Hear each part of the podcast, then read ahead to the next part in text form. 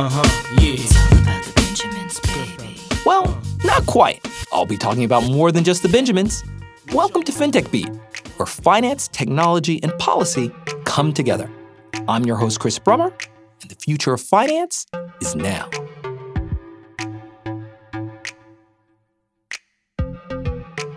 Crypto was in the news again with the Senate taking up and debating an infrastructure bill that included provisions relating to the taxation and reporting of cryptocurrency transactions. Now, ensuing opposition to the bill, sparked by online protests on Twitter, ended up delaying and almost derailing its ultimate passage before making its way to the House. Now, we at FinTech Beat like to not only debate the lofty issues, but to also remain on top of the most current developments for our listeners. And we could think of no better person to get some insider perspective than Kristin Smith, the CEO of the Blockchain Association, an industry advocacy organization that's been lobbying critical members on the Hill. Now, Kristin is fast becoming a household name on all matters crypto and is widely considered the point person in the nation's conversation on the crypto industry in Washington. So, in this episode, we're going to get a sneak peek at the sausage making here in DC and what it means when Miss Smith and crypto go to Washington.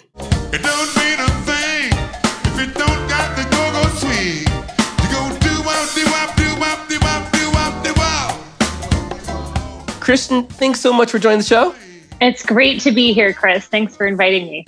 Okay, so maybe just in a nutshell for our audience, for those who are perhaps not focused on crypto per se, uh, and, and, really hasn't been keeping account of the blow for blow, you, you know, maybe you could just give us an overview of, of, of what's happened uh, in the infrastructure bill and and why uh, this whole thing has been a big debate and a matter of concern for the crypto industry. Absolutely. So, what happened uh, a couple of weeks ago is we saw for the first time the legislative language around the uh, section of this 2,700 page crypto bill uh, that dealt with the taxation um, of cryptocurrencies and specifically the reporting around crypto taxation. Um, for a long time now, uh, centralized cryptocurrency exchanges have been in discussions with IRS and, and, as well as the tax writing committees in the House and the Senate for how to do a sort of form 1099 that makes sense for crypto transactions.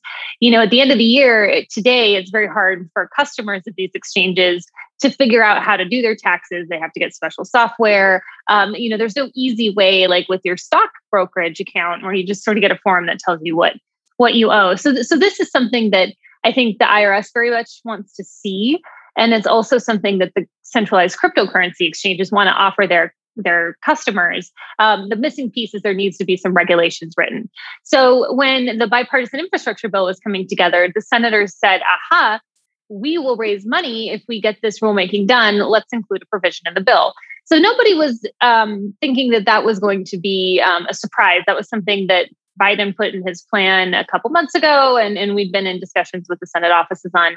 But what was surprise is at the last minute, there was this new definition of broker that was inserted into the language. And the way that broker was defined was very broad. It was sort of any type of entity that helps effectuate the transfer of a digital asset. And and this broad language, um, according to all of the lawyers we spoke with and all of the tax experts, was written in a way that it was so broad that it, it would include people like software developers who are contributing to open source software, or maybe who were building a wallet application or some other kind of application. Um, and it would also include the validators. So these are the miners, the stakers, the, the, people that are helping to maintain the blockchain, add new transactions to the ledger.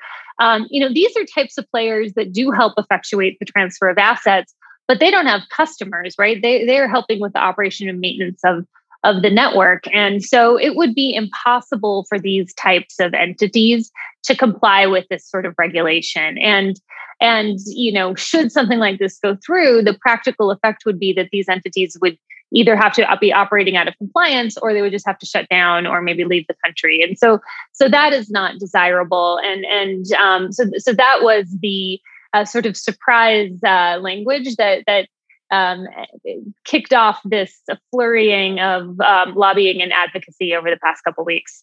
So I'm going to ask a, a, bit of a naive question, but I'm a little bit curious. So you know, was this something that that that that you and your team had immediately identified, or is, is this you know how do you come to learn about you know this particular pr- provision? Is this something that come um, you know that that was always on your radar, or or did you just receive a a phone call from you know uh, you know on, on the bat phone from someone you know asking for help. Yeah yeah. So we we have a tax working group at the blockchain association because um, there are some wonderful experts in this space that have have a deep knowledge of tax policy and how it might apply to cryptocurrency transactions. And and you know we had been talking with the irs and and also the um, you know Senator Portman's office, who was one of the lead negotiators on this, and and they were interested in doing something on information reporting, and, and they had actually asked for some ideas of what other things they could do, and we produced those ideas and and sort of went back and forth, and and and what happened is around the time that the big um, deal was sort of struck, even before we saw the final language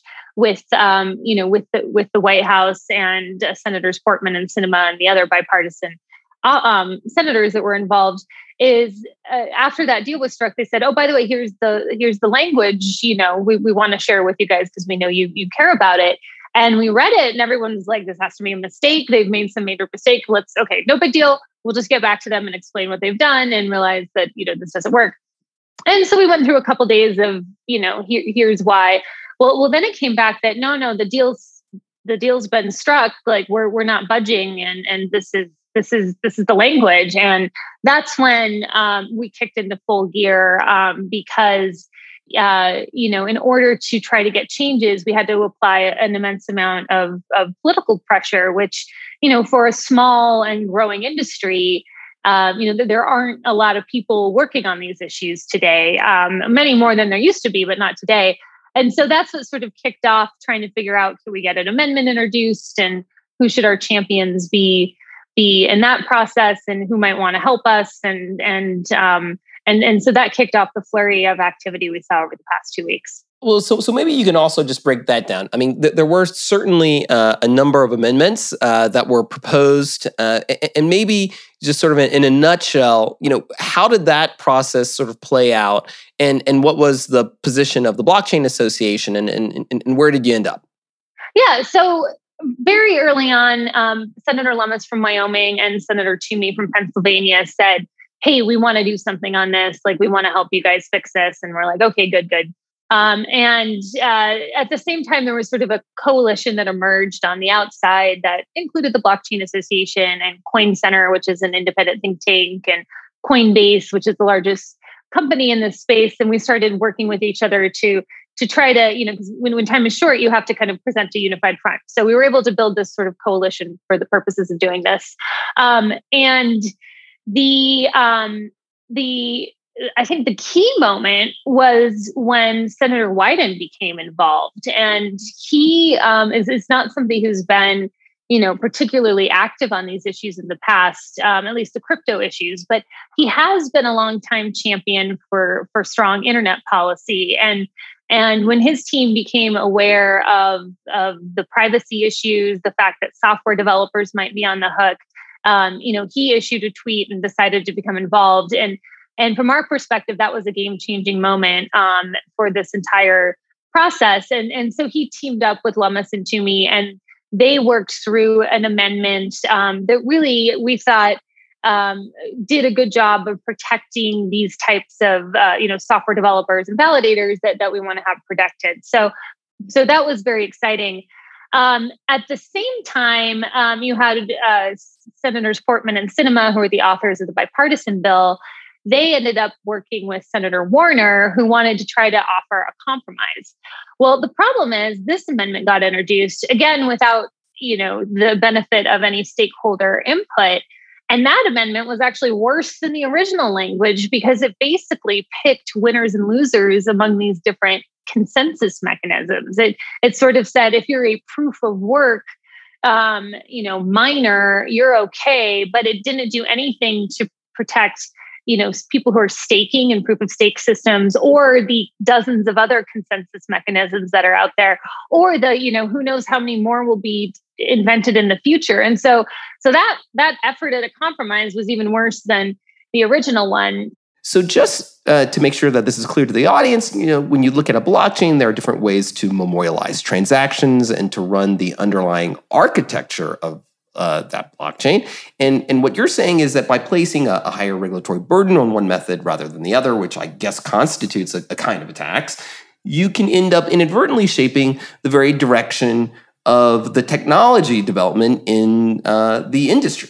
Yeah, well, and it's not even that they would be taxed more or less. It would be that these entities would have information reporting requirements. So, so these entities would have to file reports with the IRS with names and social security numbers and addresses, and also send that information to that person. But the way these these networks work is they don't have that information. They they actually cannot do what they're being asked to do, and so it would have the effect of basically shutting that activity down um, entirely. So so yeah, I always like to to point out that nobody is saying that there shouldn't be taxes on cryptocurrency transactions. Like that that is um, you know something that has been long established. You know, virtual currencies are deemed to be property, and they are you know taxed in ways that other property um, are taxed with you know capital gains and whatnot um, and um, it, this is really about who um, which types of organizations or individuals need to be doing information reporting. And we strongly believe that when there is a customer relationship and the customer has a you know contractual relationship with a a, an exchange in this case and they are handing custody of their assets over that is a situation where it makes sense to have those types of reporting requirements. But if you and i are sending each other um, you know some bitcoin um, just on a peer-to-peer basis the miners involved in facilitating that transaction like they they, sh- they don't have our information. They can't report that to the irs and so um, it just doesn't make sense. It, it's sort of you know i mean you could take it to the extreme and say you know the the internet service provider would be on the hook for effectuating that transaction right? I mean it, it just doesn't it just doesn't make sense to to have that type of a service provider um, do that do that type of reporting and so so what's the the state of play now so wyden had an amendment and and the not just the industry but more importantly, the crypto community rallied behind that amendment. And, and there's an amazing organization called Fight for the Future that made it really easy for people who wanted to weigh in their senators about this to do so. And, and they ended up getting about 40,000 phone calls into the Senate um, around this issue, which I think really caught the Senate off guard. They, they weren't expecting that. But but as a result of that, you know, Warner came out with a couple of different amendments, which many of which, for the reasons we just spoke about, were worse than the original one.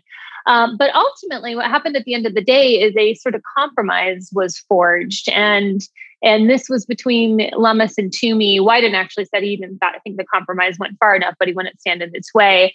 And then also Portman and Sinema and Warner and the Treasury Department came up with what was a compromise that we did not like as much as the Wyden Amendment, but it would have gone a long way towards addressing um, some of the concerns. And the problem was, this, by the time this came together, the Senate had already voted to end debate. And so the only way to get something added to the bill at that phase is to do it by unanimous consent. Because in the Senate, the rules of the Senate, you can basically do anything if you have unanimous consent. And uh, Senator Shelby was upset that he had an amendment that didn't get a vote. And so he ended up blocking the the crypto compromise amendment because he wanted to vote on something else. And so I think what was um, wonderful for the crypto community is that they really felt like they had a chance to get their voice heard. They were influencing the process. They were seeing this amendment language being rolled out, um, you know, over the days. And then I think in what was sort of a heartbreaking turn of events is that to, to watch these macro politics that had nothing to do with the substance of what what the community was asking for uh, you know to have it sort of break down in that way was very frustrating. Um, and so so this is still something that's out there. It's still something that needs to be fixed. Um, and i know that the community is is hopeful that there will be a house um, process and opportunity to amend amend the bill in the house. Um, it's a little bit unclear at least as of the point we're talking if that's even going to be an option but but that's the next the next phase that we're exploring right now. Got it. Now, now you know I, I think what's sometimes missed in in in, in this story and I, and one reason why I think it's it's really quite uh, interesting is that it's all coming on the back of you know a, a week uh, of of hearings about crypto more generally, and and and this sort of week and the, the series of hearings, uh, well, you know, it was it was certainly.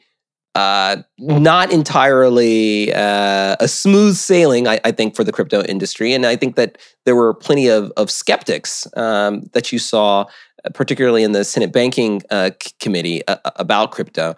I mean, just you know, what was your judgment uh, about where things uh, sort of sort of were, and I guess now are, uh, it, not just in, in terms of this particular week of of of sort of lobbying and, and addressing the the infrastructure bill, but but also again when you go just a bit back further and you think about the the larger context and the and the larger political salience about crypto on the Hill.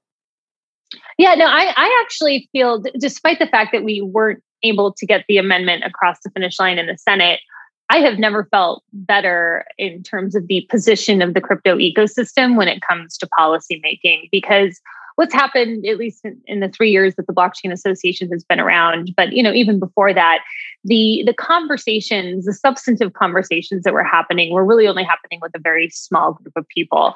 And part of that was because the interest only lied you know with with a small group of people. Um, and part of that has been there just has only been a small group of people working on it. So you can't go have this conversation with with every single member of congress. It's just, it's just you know there's not enough time in the day. Um, but what has happened here is you know, this was there. There have been several policy fights over the past couple of years that have played out in, you know, as enforcement actions at the SEC or as a rulemaking at Treasury or, or, or something along that line. And, and that is um, a little bit of a less direct connection to individual voters, right? The voters the voters' greatest connection to government is through their senators and their, and their congressmen.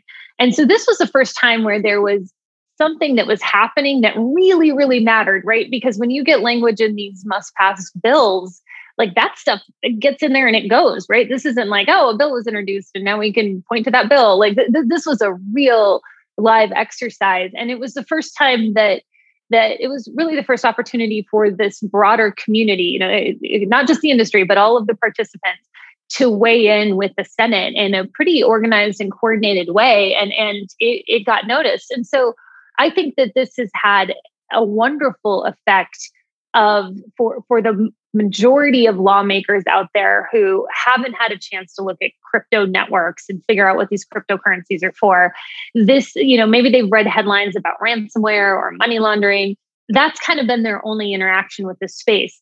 What this has forced was is forcing them to do is re-examine what this technology is and what it can do.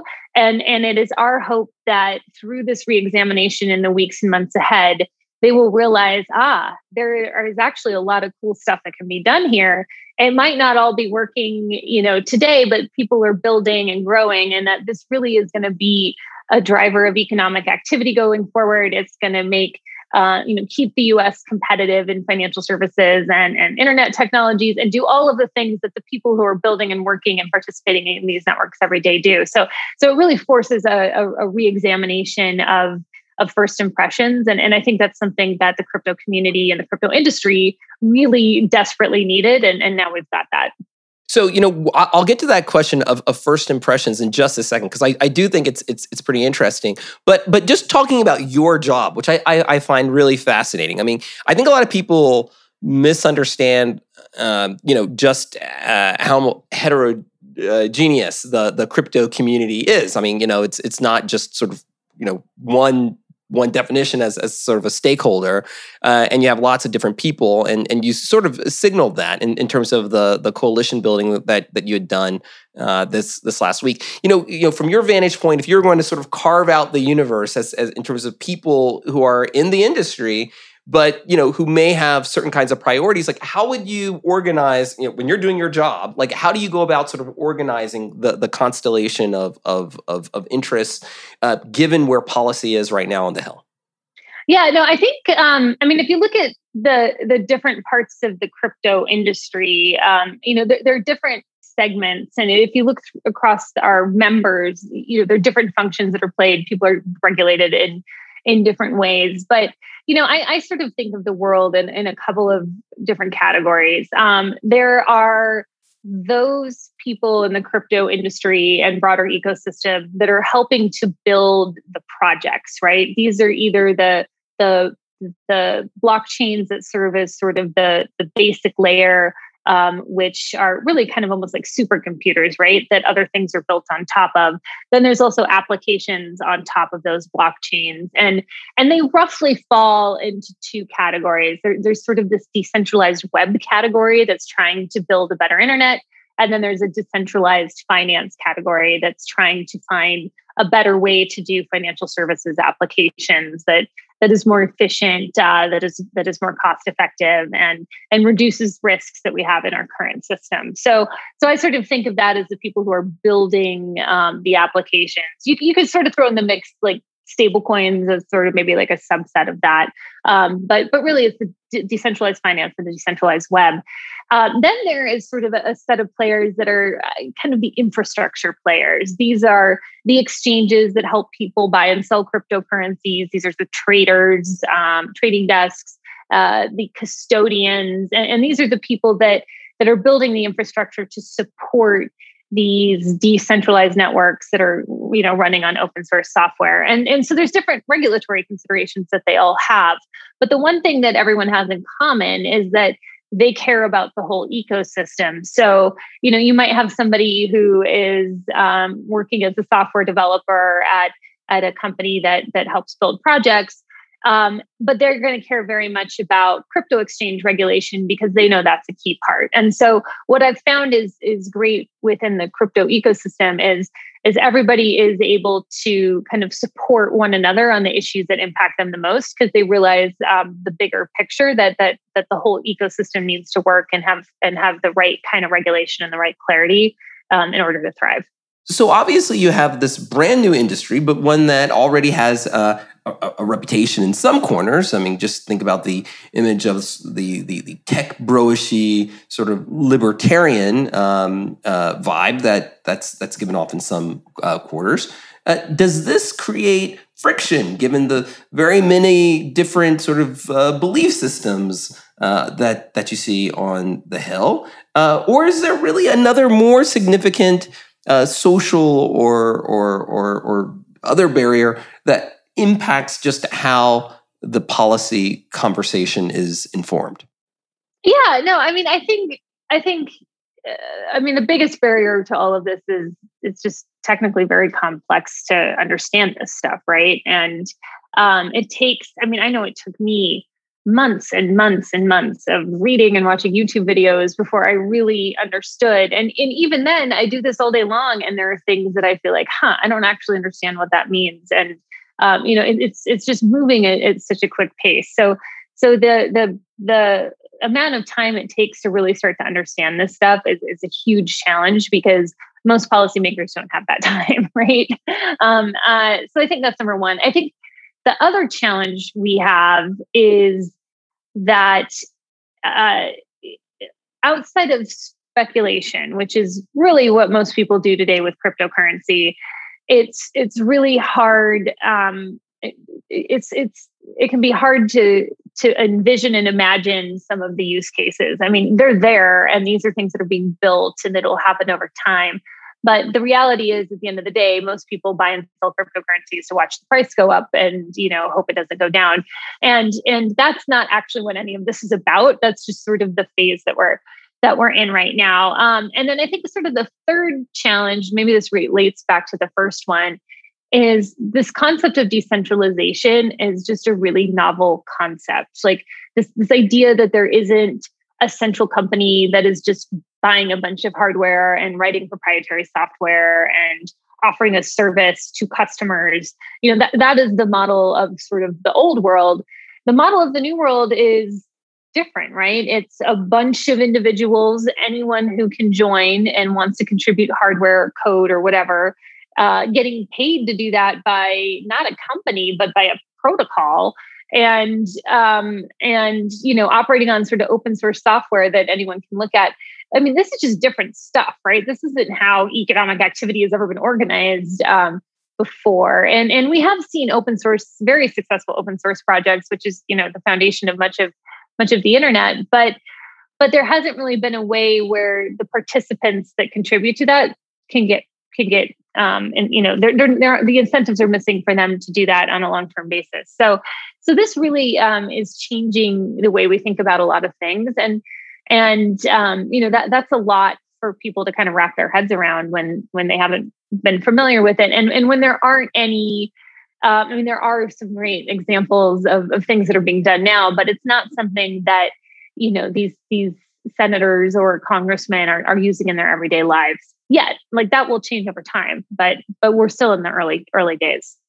Yeah, I, I, guess so. The last question that I have for you, which I think is is is kind of interesting. I mean, a lot of your time in this conversation has uh, dealt with you engaging members of the Hill and and, and sort of walking them through um, uh, the industry and, and the technical aspects of it. How much time do you do you spend though talking to your members? And sort of do, educating them about Washington D.C. I mean, yeah, how, yeah. how, much how much is required to sort of explain to them not just sort of like the procedural aspects, but you know, Washington D.C. is as much an art as it is uh, a, a, a, science. I mean, I mean, how much of, of, of your role is, uh, for lack of a, of a better word, sort of member facing? Yeah, yeah, no. So trade associations, um, you know, that are focused on policy issues have two audiences, right? There's the policymaker audience, which for us is Congress and the regulators in DC, because we're, we're focused mostly on federal issues.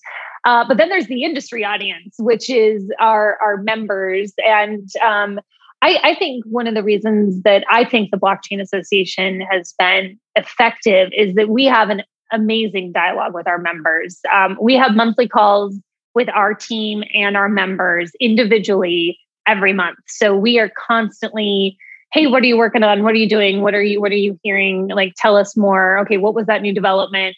So we as as a as an association our, our team has a really good sense of what everybody in the industry is is doing because um, it is moving so fast and there's so much change.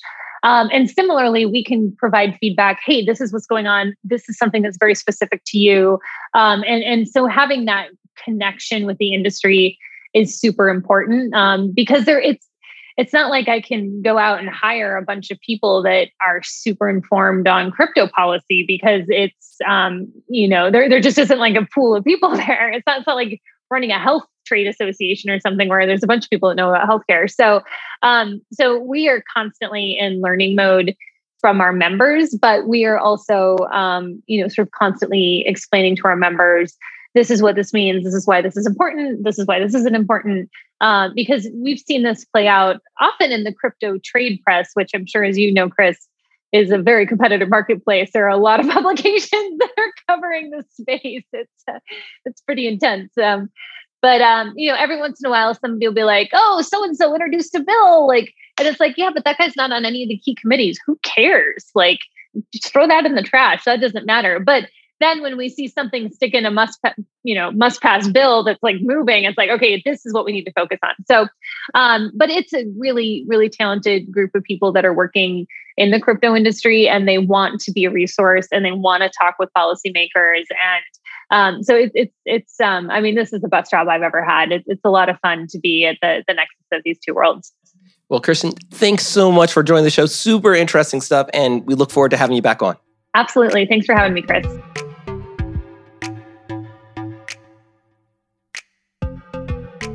It's not easy to keep score when you think about crypto here in Washington. For however many steps forward one can imagine, there are also some notable steps back. But I think that part of the challenge isn't just explaining what is an admittedly esoteric technology to senators.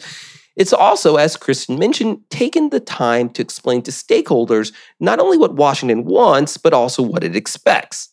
And it's my sense that if crypto really wants to make some inroads, they'll have to inquire into just that and to make sure their vision of the industry reflects, at a minimum, the very real social and, dare I say it, political realities that may not neatly overlap with those of Silicon Valley. Now, there's been more than a little resistance to that kind of thinking. But my hunch is, after all the action, that the ecosystem is set for some changes, and there may be a new willingness to rethink old habits. Time will tell. Thanks for listening. If you enjoyed the show, please be sure to subscribe on Apple, Spotify, or wherever you get your podcasts. And we'd love to get your feedback. If you'd like to get in touch, just hit me up at Chris Brummer DR. That's at C H R I S B R U M M E R D R. We'd love to hear from you.